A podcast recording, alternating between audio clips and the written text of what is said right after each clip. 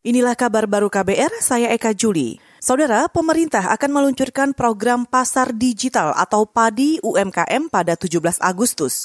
Menteri BUMN Erick Thohir mengatakan, platform PADI merupakan upaya Kementerian BUMN memberi ruang kepada pelaku usaha mikro, kecil, dan menengah atau UMKM untuk menjadi pemasok dan vendor BUMN.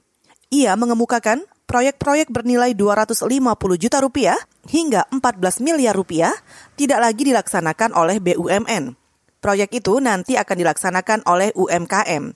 Erik mengatakan mengeluarkan peraturan menteri untuk itu.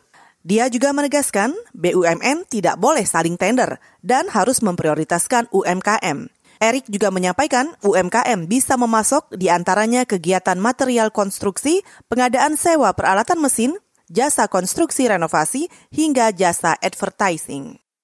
Saudara Kepolisian Bali menahan musisi I Gede Ari Astina atau Jering.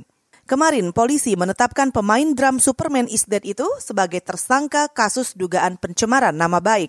Sebelum ditetapkan sebagai tersangka, Jering menjalani pemeriksaan sekitar 4 jam di Polda Bali. Setelah itu, Jering dibawa ke Rumah Sakit Bayangkara Denpasar untuk menjalani rapid test COVID-19.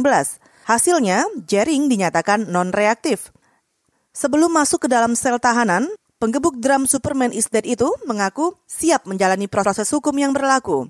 Kata dia, unggahan ID kacung WHO sebagai kritik karena menjadikan rapid test COVID-19 sebagai syarat administrasi. Jering berharap tidak ada lagi ibu-ibu yang kehilangan calon anaknya karena prosedur rapid test.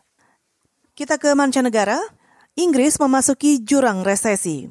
Ekonomi Inggris menyusut dengan rekor minus 20,4 persen antara April dan Juni atau kuartal kedua tahun.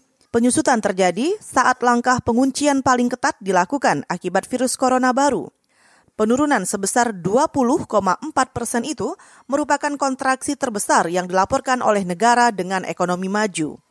Data pemerintah Inggris menunjukkan ekonomi memasuki resesi karena menyusut untuk kuartal kedua secara berturut-turut. Tanda-tanda pemulihan ekonomi hanya terjadi pada Juni ketika produk domestik bruto Inggris tumbuh 8,7 persen.